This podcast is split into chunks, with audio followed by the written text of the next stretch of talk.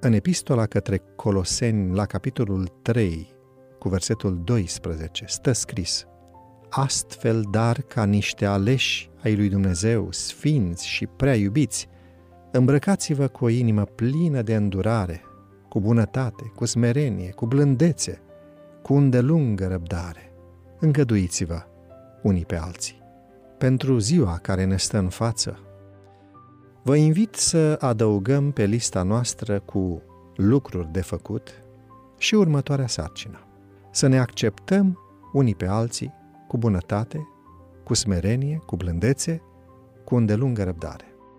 Haideți să avem această atitudine față de toți membrii familiei, soț, soție, copii, bunici, părinți, dar să extindem și la toate celelalte persoane pe care le vom întâlni pe parcursul acestei zile.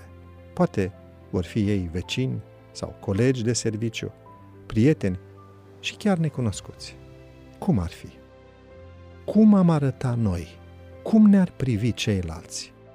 Cum ar arăta ziua aceasta pentru noi și pentru toți cei cu care vom relaționa? Cum ar fi dacă am începe fiecare zi cu acest text în gând? Îngăduiți-vă unii pe alții. Dar ce anume să îngăduim celorlalți? În ce privințe să-i acceptăm? Ar fi o provocare prea mare pentru noi. Dar dacă ne-am gândi și la ce trebuie să ne îngăduie nouă cei de lângă noi, meditați cu sinceritate la răspunsurile posibile. Am identificat mai puține aspecte sau mai multe? Dacă le-am așeza în balanță, oare care ar fi proporția?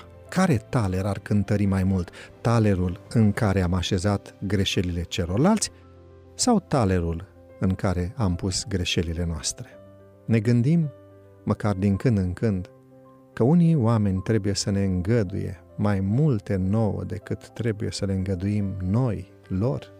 Sau ne place să ne privim pe noi înșine ca fiind cei drepți și pe cei din jurul nostru ca fiind cei greșiți, cărora nu putem să le îngăduim prea multe?